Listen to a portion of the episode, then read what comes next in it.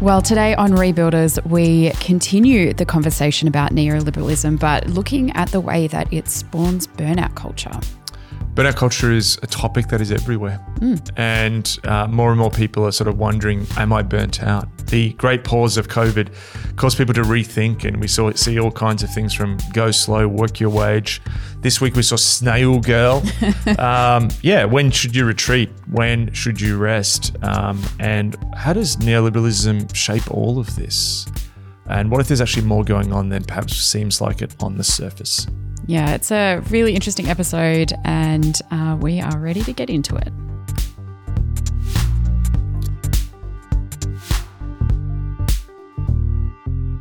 Hi, welcome to Rebuilders. My name's Liddy, and I'm here with Mark and Daniel. How are you both today? We are good. Yep.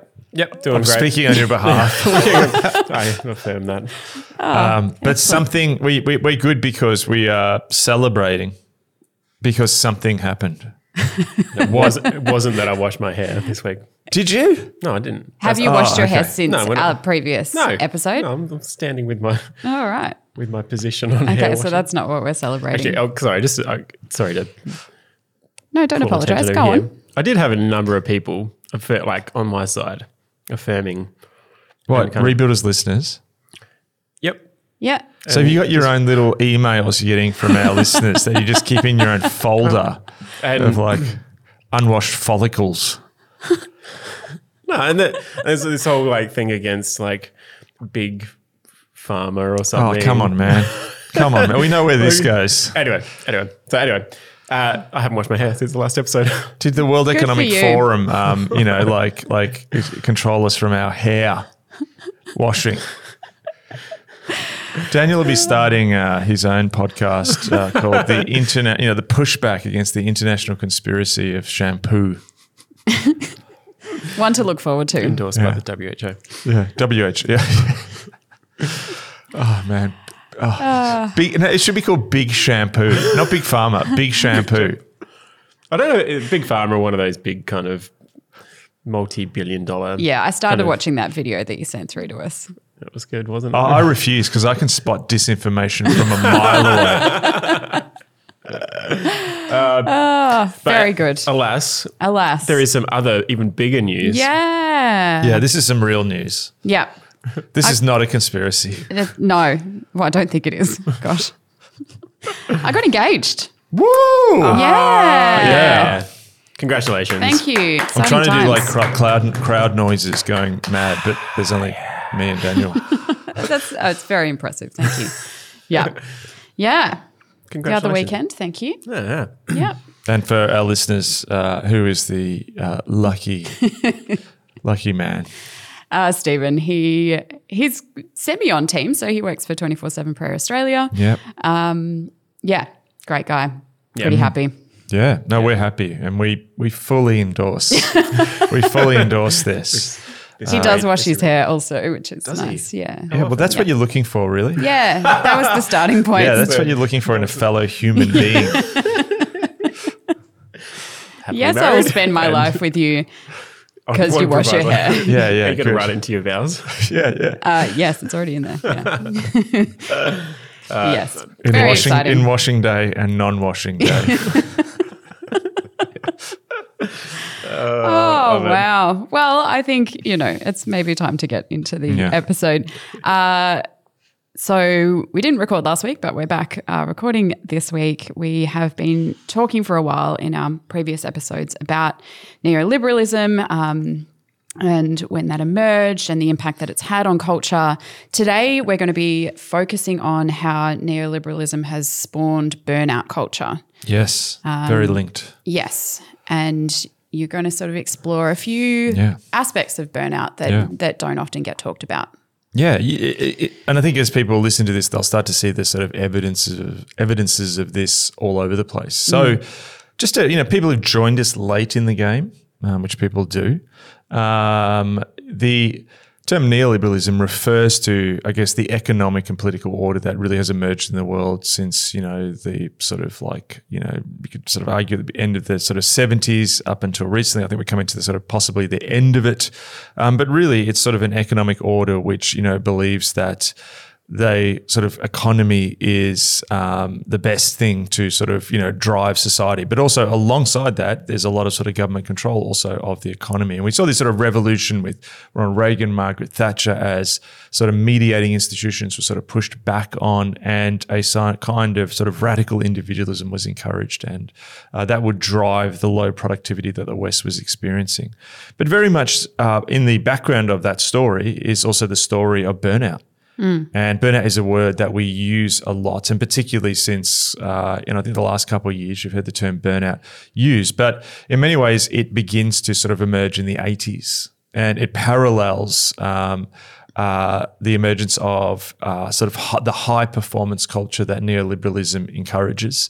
And you begin to see these stories in the press in the 1980s of executives, mm. and they called things like the yuppie flu um, yeah. and sort of burnout and fatigue and stress that's created by operating at a really high level and working lots of hours you know, there's definitely sort of a cultural shift that begins to happen in the 1980s. And, uh, you know, you can even see this in sort of popular music as sort of bands begin to, you know, dress uh, in suits and slick their hair back and almost sort of the character Gordon Gekko from Wall Street becomes almost the mm. sort of icon. He was actually mm. a sort of a cautionary figure that Oliver Stone created. But, um, you know, you begin to see this sort of high performance becomes part of the culture, but it's very much still in the space of work. Yes. You know, and all of a sudden you've got the executive who's working long hours and traveling lots, but also playing squash and jogging. And, you know, there's almost sort of a warrior element to it. You know, even yeah. think of like women's fashion and, and men's suits with, you know, shoulder pads yes. and, yes. you know, sort of going into battle and corporate takeovers. And it's very sort of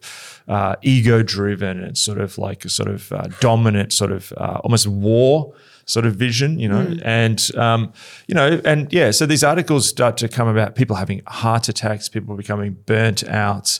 Um, now you can go back a little bit earlier, like you know, you begin to have in that sort of 19th century uh, sort of reports as the contemporary world begins of conditions like I think they called it neurasthenia, um, which was sort of like uh, this sort of new kind of condition that you know people in places like economic and financial centers like New York and, and the city of London experienced as they worked so much and dealt with lots of information in this new non-stop world, which mm. the Telegraph ticker explaining what the New York Stock Exchange kept going, you know, in London after people you know clocked off at 5 p.m. or whatever, um, and a lot of the sort of early language around this was also sort of linked to some sort of pseudoscience like yeah. the sort of science of vitalism, that people believe that there was sort of these different energies inside people, and managing those energies was really important.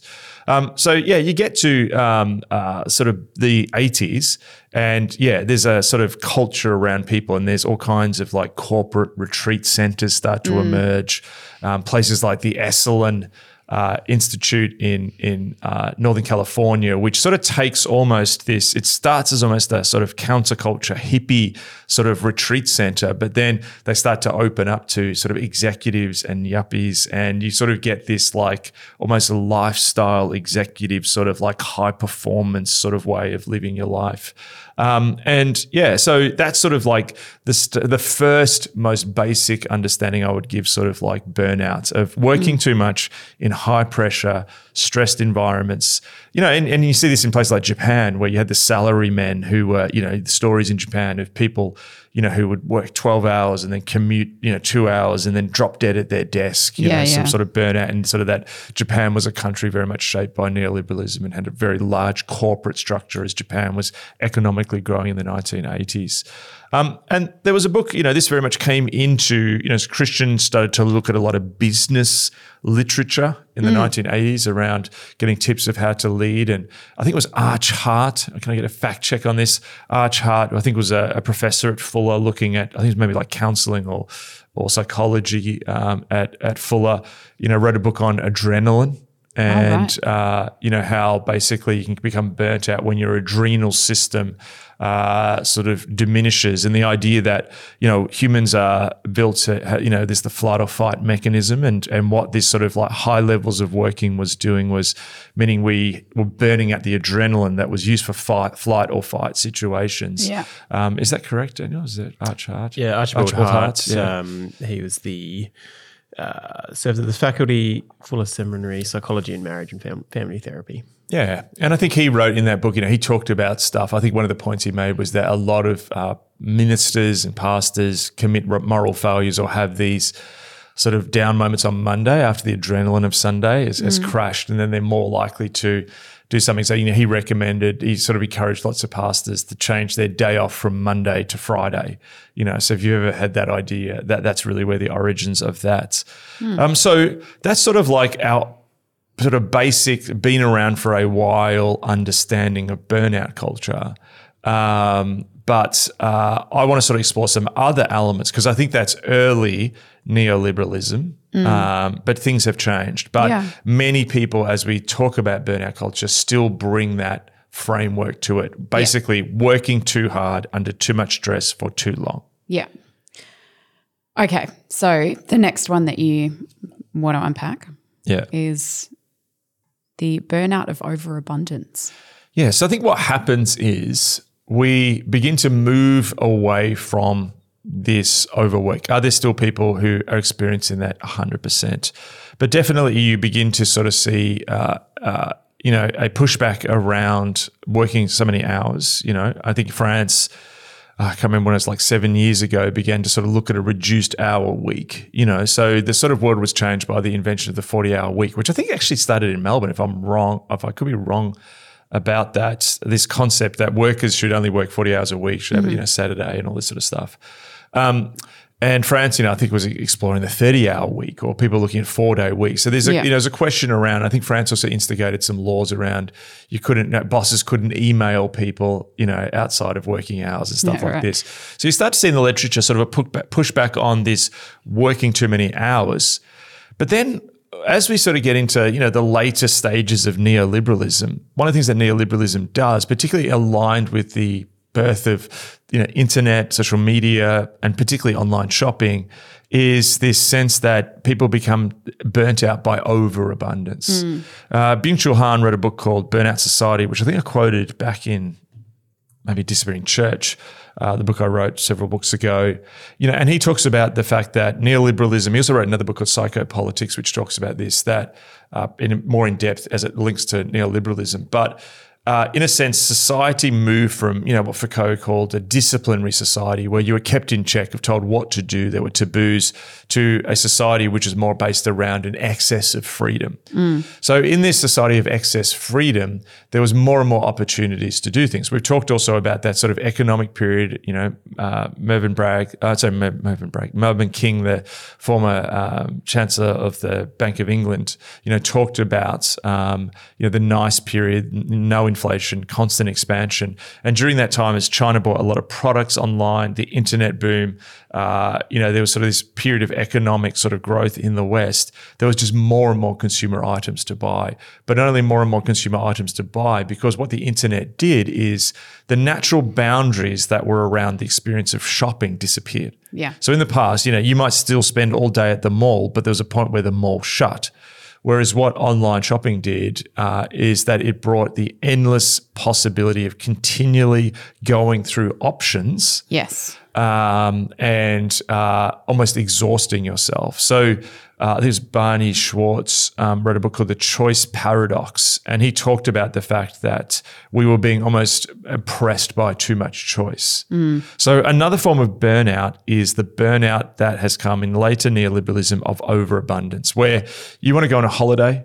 And in the past, you want to go into a holiday, you'd go to your local travel agent and you'd book it, and they go, "Here's the things." You might come back, get your ticket. Yeah. Uh, you might have a brochure you look at, but there's a point where you get to the end of the brochure. But now you want to book the holiday. You're booking the flights online. You're looking at TripAdvisor. You're you're looking at what hotels, and then you see something on Instagram about don't go to this hotel, and it just becomes this hugely exhausting thing. Whether you're booking a holiday, buying a new car, borrowing a pair of trousers, uh, that there's this sense of overabundance. Instead of the restaurant you should go to in the city, which restaurant, which cuisine, which part of the city do you want to go to? Your friend said this. You read this, in the, you know, it's just this constant overabundance everywhere. Yeah. And I think I've been uh, reflecting on this the last couple of weeks and seeing it for myself and for others. It feels like it's more magnified now that we are, you know, a couple of years out of COVID, where for a period of time, we weren't as overwhelmed with those choices. Like Yes. I get up in the morning and I'm going to work from home mm-hmm. and I'm going to eat at home hmm. and, you know, just go about this very uh, contained hmm. life.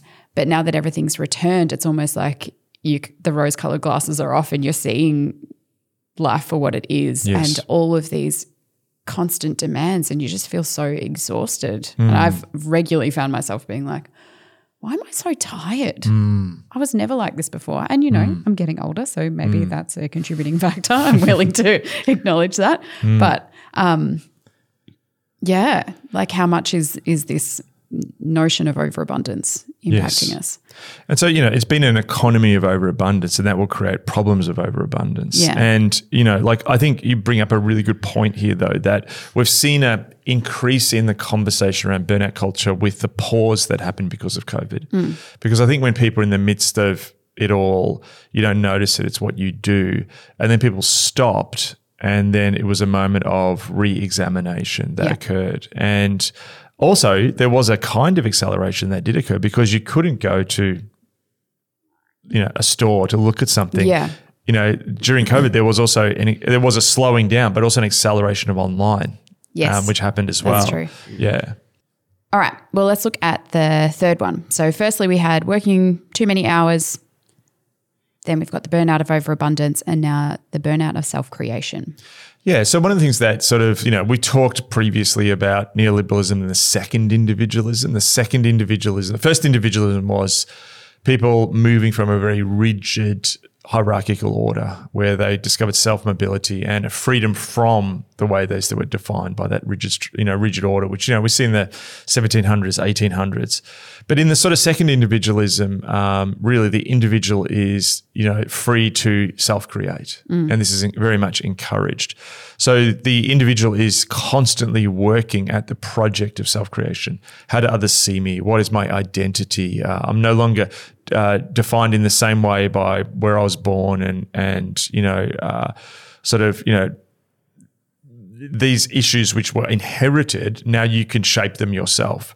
And again, to consumer culture, the internet has just accelerated this.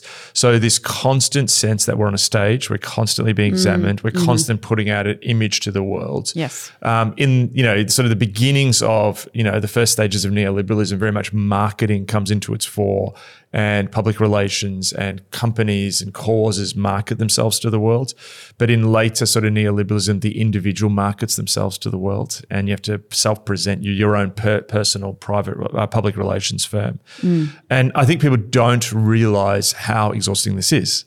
So the work of self-creation never stops, uh, you know, because fads and fashions come and go. Yeah, you know, uh, issues even are linked. You know, like what is this particular political issue that I'm going to? What would that say about myself versus Yes. it just being about the issue in its, Yeah. itself? And you know, the culture has no lack of generating new identities, uh, new opportunities for you to broadcast yourself, um, and this is also a kind of work. And what's interesting hmm. as well is I realize this is what this does. Like, think about this. It turns pleasure into work. Hmm, hmm. Because just say you've got an incredible meal, just say, you know, 20 years ago, you're invited to an incredible meal and it's just fantastic. And you're with these great people and the sun's going down perfectly. And you're there and you, you, the only way to live through that moment is to experience it. And if it's pretty darn good, you just go, okay, well, I'm going to take this in and, and appreciate it. But now, because you have the ability to broadcast that, hmm. how do you capture it? You know, mm. and you know, you now see when you sort of travel around the world at different sort of tourist hotspots, or you see in a restaurant when someone has a fantastic meal brought before them, or you see a beautiful sunset, you see people laboring to take the right photo to capture that and communicate that. And so basically, pleasure gets turned into content creation Yeah. and creation's a form of work. And so even this form of people almost performing to the way you should be responding to a moment of pleasure. So they become scripted. You know, here's me at the at the festival. Oh, we're having a great time. Here I'm at the Taylor Swift concert. I'm so happy. Do you know what I mean? Like, and it's just a fascinating dynamic where it actually starts to work against the sort of early modern, not so much, you know, like first stage neoliberalism was very much around hedonism and, you know, Yes. where this is still hedonistic, but it's like a rote form of hedonism and it's a work of hedonism where pleasure must be done. You know, and classic. I mean, the classic example too was Burning Man this year where it was Oh, flooded yeah. and horrendous. You know, and there was sort of people. There was like oh, some Aussies wrote some article for the paper like, "We're at Burning Man, but we're still just trying to enjoy ourselves." We, you know it was almost them saying, "We are enjoying ourselves. This is a, dis- is, you know, this is the Lord of the Flies, but." Please understand, Australia. We flew all the way over here, but we're still enjoying it. You know, and I was like, this is just exhausting. so there's an exhaustion that comes from the pursuit of pleasure, but the pursuit of pleasure as part of your self creation. Mm. And it's and it's kind of like a um a, a vicious cycle right because we then consume that that which others are putting out there and then feel inclined to do the same Yes. and then there's just this Yes. never ending hamster wheel yes. of creation that doesn't achieve anything And and there's also an exhaust, 100%. There's also an exhaust. Yeah, so it's a hamster because it, it disappears. Like it's it's ephemeral, like it's digital. Yes. Like, Yeah. um, and you know, in three years, no one cares. You know, Yeah. like, um, you know, you may look back on your iPhone memories, something comes up, and you know, but the legitimacy of that information. Uh, I mean, Douglas Rushkoff talked about in his book Future.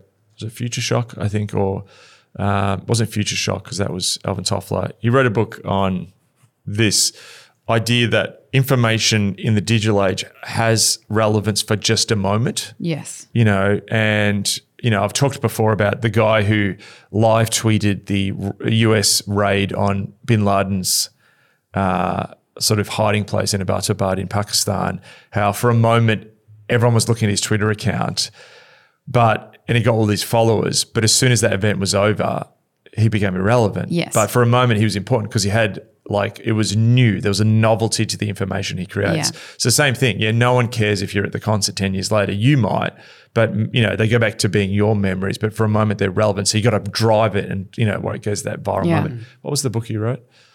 Look, bro, uh, third wave, No. power shift, revolutionary wealth, war and anti-war, creating a new civilization. Oh, he's written lots of books. Lots of books. We'll put it in the we'll put it what in was the it notes. douglas what was his Douglas name Rushkoff. Oh, hang on, I'm looking at Alvin Toffler. Sorry. No, not Albert Toffler. Oh, cool. Uh, yeah. Um, I was just going to say yeah, as well, it. just on that, I had an example this last week. uh, You were talking about the cyclical thing. yeah yeah I suppose from a different angle, um, I was went on a trip up to Sydney and was driving up there and um, was just um, on the call with someone while I was driving. And I was just saying, oh, I'm driving through country, New South Wales, and da da da. And they're like, oh, I'm so jealous. and then, and I kind of like, oh, interesting comment. And then later on, I was at a brewery having a beer and um, sent, sent a picture of, of hey, I'm having I'm at this this person really likes craft beer and whatever. And their response was, "Oh, so jealous. Wish I could be there." And it just it just kind of struck me. I'm like, "Oh, that's such a." For me, like as it's kind of a little bit of a. It's not. A, it's kind of like the likes, I suppose, and the comments. Yeah, yeah, but it was just in a relationship with someone I know.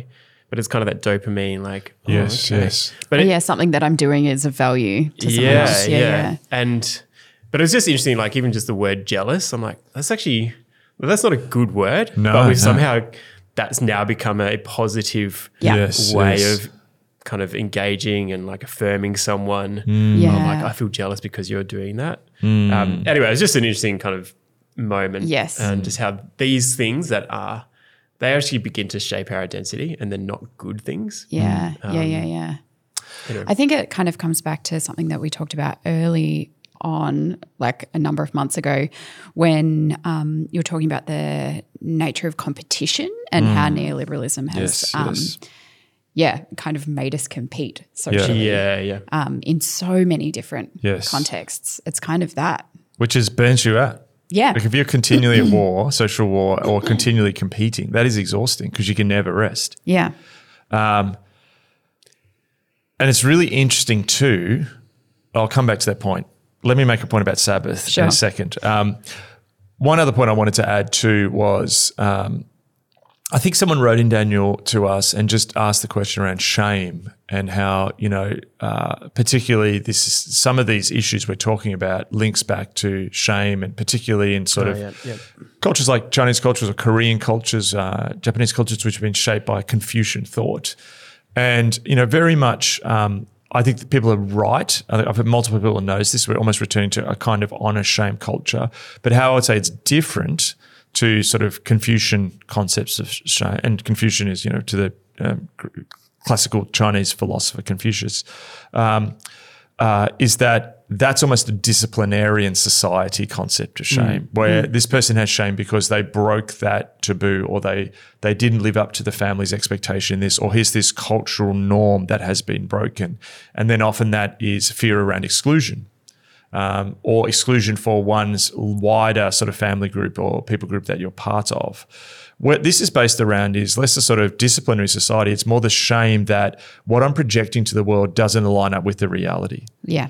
Um, so you know, like you know, uh, the the mother and father who are filming their kids who at the park for Instagram, and it all looks amazing, and then on the way home, you know, the kids are acting up, and it's a nightmare, and someone sees them, and they're like, oh wow, what I'm putting out doesn't align with who I really am. Yes. Um, and that I think it's more around the shame. It's a more a neoliberal competition yes.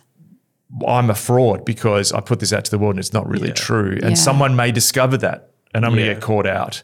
So it's less I'll get caught out and bring shame upon my family because we didn't live up to these Confucian standards. It's I got caught out and I'll won't I'll bring shame on myself because I don't live up to the standards of 21st century neoliberal Yeah, society or Yeah. economy or whatever. Yeah.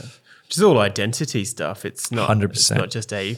It's shifted from like a participation in community thing Mm. and my role in community, or Yes. to now like my identity is because of these things. And Yes. if I can't live up to that, then that brings shame, which it, it like has so many implications. And And and the and the sort of Confucian idea of shame also is very much linked to commun a collectiveness, a Yeah. communalness. You brought shame on us. Do you know what Yeah, I mean? yeah. And uh, I remember, I think it was at Virginia Tech. There was a maths tutor who was a Korean student, and I remember in Korea, there was in Seoul, there was like people. I think maybe their family or people came forward and sort of like publicly gave this apology and like we mm. have you know this has brought shame on us. Hmm. Hmm. And that's very different to what we talk about here which is a much more individualistic sense of shame. And look there hmm. are individual you know get all technical there are individualistic elements of shame in confucian concept of shame. But i think you know at a broad level i think this is much more individualistic. Is there anything more you wanted to explore for that one? I was just going to say on Sabbath too. Like I think, and, and we'll, I'll, I'll dig into this a bit more. Like I think one of the things that, um, and maybe I'll make this point here, that I think one of the mistakes that people can make at the moment is that because burnout is everywhere in the culture, it's you know very much in the Christian world, is that one of the elements of Sabbath is well, I'll rest. Yes. But there's also another element of Sabbath is Sabbath is also that I am like if you look at God was able to rest on the seventh day um, because He had created the world, and there's an element there that there's chaos at the beginning of of you know scriptures, the unformed earth. The Spirit of God hovers over it, and there is this concept called the Chaoskampf in German, the struggle or the struggle with chaos, and very much in the sort of ancient Near East, the you know like there was this motif where a god or you know would come and defeat chaos. And chaos was its enemy. And then after the defeating of chaos the god could rest. You know and the biblical story very much sort of plays off that subverts it. And you know in a sense you have these sort of imagery of sort of david having defeated his enemies. He can sort of rest in in jerusalem. And so there's this concept of sabbath is very much uh, theologically about the defeat of one's enemies so one can truly rest. Now, if you're stopping doing as much and taking Sabbath, but then the internal enemies and the concept of competition is there, you can not have your phone. You can go and sit in the mountains. But you're not truly at a biblical sense of Sabbath because you're in a war of all against all in a great neoliberal competition Yeah. with yourself and with others. So you can do the whole Sabbath thing and not find true rest because you've not actually dug down to the deepest roots of our true social condition.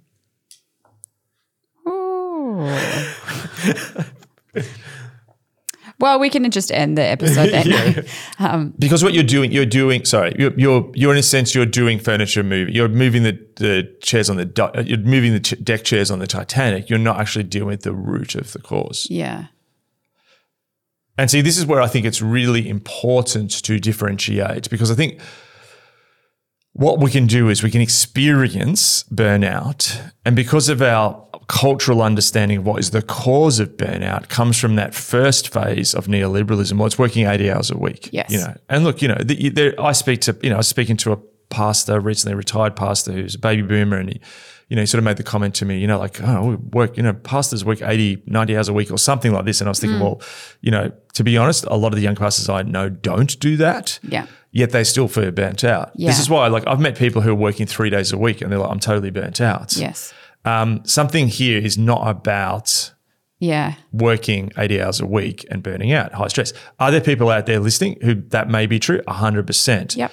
But I would I would posit in this that I wonder whether many people who are talking about burnout, looking to retreat, looking to try and get more restful patterns, and they're doing that by actually working less, that's not actually the cause of what's happening. The actual burnout is later neoliberalism Yes. of overabundance and self-creation.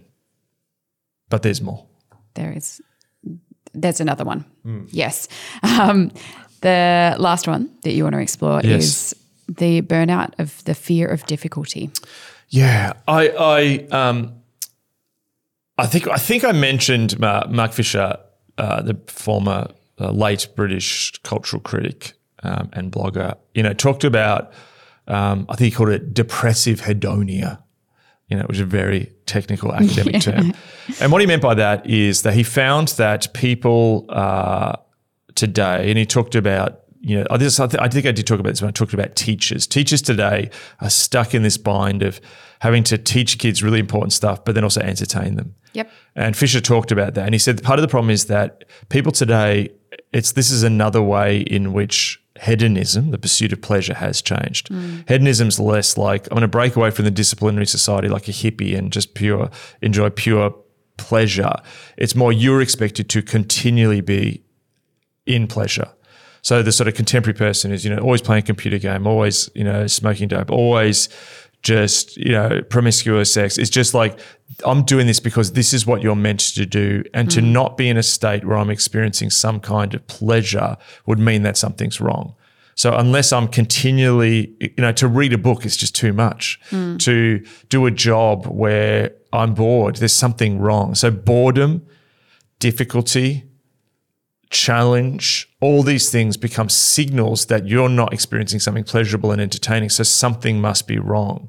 So this means that you then become tremendously afraid of difficulty. Mm. But again, to create, to work, to build something in the world, you're inevitably going to experience difficulty. Yeah. And so I think we're also seeing this thing where people are saying, oh, I'm burnt out. I started this job and, uh, you know, there's this person on my team and they're an absolute nightmare and I'm trying to work that through. I'm in conflict with this person.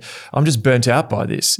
Again, this is not a burnout that comes from working 80 hours a week because, I don't know, you're a flight traffic controller and it's just super stressful. This is a burnout which comes from, I don't have a framework for dealing with the difficulty that building something brings. Yes. And because we've also been told, is a parallel to these conversations around burnout, is also conversations around social anxiety, is actual the world of human relationships has become one where the burnout culture language is put over it because we have not been taught. Because again, neoliberalism, go back and listen to all the episodes, is something which creates greater social disconnection. Yes. So therefore, we've not been adequately shaped with how to relate to other people. So even that becomes a form of stress. Yes. But it's not Japanese salaryman collapsing at his desk, exhaustion. This is an exhaustion because we've not been formed to to actually work through difficulty. Yeah. And it, it kind of um, also connects back to the sermon series that you've been doing um, at Red Platforms to Pillars. And the, the nature of a pillar is something that, where you were talking before, that your dad was saying, um, a pillar is something that with, withstands stress. Yeah. And if God is building his people to be pillars, Yes, we yes. must be persevering Yes. and enduring challenges, um, which is something that we're really not set up for. No. And and one of the one of the sort of like things I'm seeing and the questions I get asked from some younger leaders is sort of how do I do ministry and not get burnt out? Mm. Now, the old answer is, well, don't work eight hours a week. Don't do this in your own strength. Make sure you, you know, be praying and you have intimacy with God and you've got a good work life balance. But the danger is the work life balance language and the burnout language then also doesn't address these other three that we've dealt with here. Yes. And you know, someone could work a day a week, and if you've got to confront someone in that day a week, or work through a difficult situation, or experience pushback from your peers, or lead a project from start where you've got to win people over, and you're going to have enemies. You know, we talked about um, you know that book Leadership on the Line, where it says if you're going to lead people into growth, you are going to experience backlash and difficulty. Yes. And I think part of the danger is, you know, people sometimes say, look, I want to avoid stress.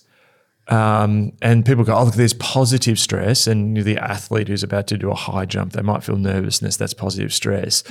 But what I want to say here is, I don't know how you do ministry without not just positive stress, but negative stress. Yeah. Now there is a thing where you know we need to give everything to God and let Him carry everything, but we are you know in the now and not yet. Yeah.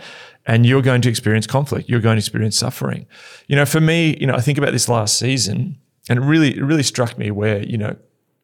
Um, you know, we've been through a difficult period at church, coming out of COVID, other stuff, all the stuff that happens in ministry. You know, and then in the midst of that, you know, I, you know, my wife gets this, you know, cancer diagnosis, and um, you know, stage four cancer diagnosis, and it was really interesting. Like, people often, in very helpful ways, would sort of say, you know, have you spoken to someone, or you know, how do you find rest in the midst? I'm just like, there's just no chance. Like, I, I remember, you know, like I had to when Trudy was going through chemotherapy. You know, I had to do all the stuff for the kids. You're, you're, you're you know, looking after your wife. You're doing all this, leading the church there was no way that I could have constructed all of that to be this life giving mm. arrangement of rest and and life work life balance. Mm. You know, Trudy was in hospital at times, like, and I think it, it just really said something to me that I think there's a, a huge danger at the moment that we can see that you there's almost a myth that can appear in reaction to some bad habits of the past that one can do missional ministry and do that in this perfectly find the perfect arrangement life hacks Yeah. And where you're not going to experience some pretty significant stress and or suffering and difficulty Yeah. and, you know, I think that part of saying yes to God is that it's yes to that, Yeah. you know, and I think it's very biblical. Hundred percent. It's all throughout Scripture. Yes. Like, um, I well, I think of James one Hmm. in particular, but then as you were talking, I thought of something else. But I'll just read out part of James one. Um, that many will know. Consider it pure joy, my brothers and sisters, whenever you face trials of many kinds. It doesn't say that you might, it assumes that you will, um, because you know that the testing of your faith produces perseverance. Let perseverance finish its work so that you may be mature and complete, not lacking anything. And it goes on. That whole passage is really great. But then it also makes me think of um, the Psalm 1 um, passage that we've talked about before. And, you know, you could read the Psalm 1 passage and think about, you know, I, I'm going to be a tree planted by streams of mm. living water and I'm, I'm just going to live my life at the river. Mm. But living your life at the river is a posture of your heart rather than creating circumstances that mean that you are not facing stress, right? Yes, yes, yes. Yeah. And also that passage also talks about bearing fruit or, you know, Yeah. in, different Bearing- seasons. Yielding fruit in season. you know, yeah. and, and and there's going to be difficult seasons, and and you know, I think one of the dangers is that at a moment where I see such a tremendous opportunity in the world, um, missionally, I think there is an evangelistic opportunity as people are questioning all of this cultural order stuff that we've spoken about. Is that at a moment where in a sense, the kingdom needs to advance and go forward, not in our own strength, not by working 90 hours a week, not by, you know, not resting and never seeing your kid or, you know, doing a million flights a year or anything like that.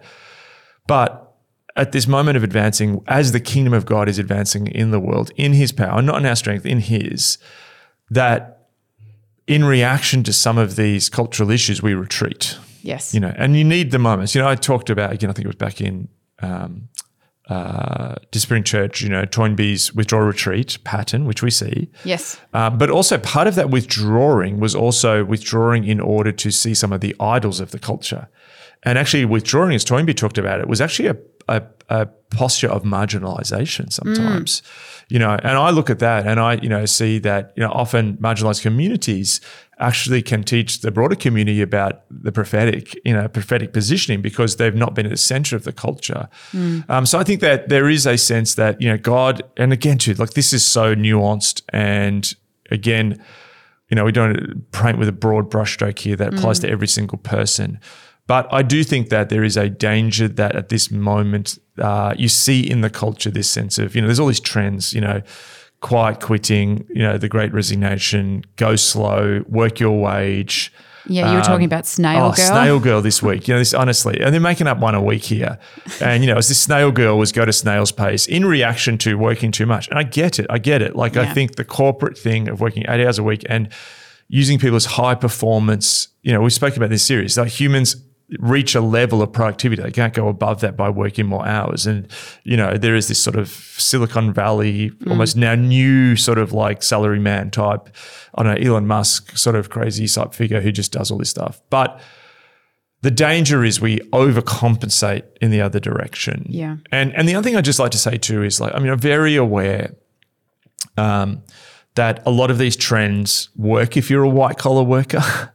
You know, and you work at a place which has got a great HR department, you know, and lots of staff. And in a time of uh, sort of low unemployment because of the demographic changes, we've spoken about this, that the danger is that um, we have to realize that there is a certain privilege around this. If you're working on a factory floor, if you're a concreter, Yeah. uh, and you know you tell your boss and you've got to lay concrete at 6 a.m tomorrow morning and you go i'm just going to go slow as we're doing this you can't go slow laying concrete you know so there is an element to we have to be very careful that many people who who also then do serve in places where you know, I mean, I, I worked for, you know, the Salvation Army for 10 years. And, um, you know, there's elements where, you know, people who live on the street and, and in hugely addictive backgrounds, you know, there's an element where, uh, yes, you need your moments of retreat, but it, it's not normal hours. you know what I mean? Like, you know, if you're caring for someone in a, in a, in a laneway in downtown who is overdosing, you know, you can't, oh, it's, t- it's, it's um, time to go home now. Sorry, guy. You know, like, Yeah. so, um, yeah, I just think it's important to, to understand that, uh, God actually builds us in moments of difficulty. So I think it's the two. I think this is a balance. Do we need, you know, we need rest, we need retreat, but it's also a balance that also there's going to be times of difficulty, but actually that difficulty grows us in perseverance. Hmm. And, you know, part of my sense is that a lot of people who have experienced that difficulty over the last few years, that actually, you know, we've seen in our church tremendous spiritual growth in the, it just we were reflecting on in our team meeting this morning, which a lot of that has come through difficulties we and as a team and as a congregation have gone through. Um, and there's no way out of that. It's walking into that with God. That's what it is to be human, but it's also what it is to be a human that God is transforming as He uses things to create not pleasure, Yeah. but as James said there, perseverance. Yeah. Well, I think this is um, a really helpful way to expand our understanding of of, of burnout, um, and we hope and pray that it's given you um, a bit more insight into looking at how perhaps you might be um, experiencing burnout in your own circumstances, and perhaps how to approach it, um, and how to seek rest and find um, yeah, find your deep roots in in Jesus. Can, can I even add to like I think Sure. it, it's it's it's just as you said there. I think it's seeking rest, but it's also seeking work. Go on. Yeah. You know, in Genesis, God creates Adam and Eve, and He gives them this this mandate. You mm. know, and Adam and Eve are given this task to, like God, brings order out of chaos. Mm-hmm. Uh, empowered by the Spirit, we're called to bring order out of chaos. That's that's what we call it. You know, steward creation. Mm. And so, chaotic situations that may be filled with pain and difficulty, and building anything of worth, partnering with God in the kingdom, means you sort of, in a sense, come up against chaos. And this is how great things are built. And I think that we're in a moment where, you know, this podcast is called Rebuilders mm. because there's a moment of rebuilding and there's a moment of building. And so I think you're right. We need to find the patterns between rest and work. Yeah. And I just want to just say that I think there's lots of people, yeah, there are people listening out there to to the rest element and I 100% want to affirm that. Yeah. But I also just want to challenge people out there that maybe you've because of everything you've been seeing in the culture and the sense out there at the moment is like I need to rest. What if there's actually some work that God has before you, great projects, and you're scared and yep, and you know it's going to be difficult, but actually with God, He's calling you into that because that's what He mm. does because we're part of His great commission, His great mission in the world to be full of mercy and justice and to share His good news. And so let- let's rest. Let's also get to work. Mm. You know Jesus says in John 16? I've told you these things so that in me you may have peace. In this world you will have trouble, but take heart, I've overcome the world. Boom. We'll catch you guys next time.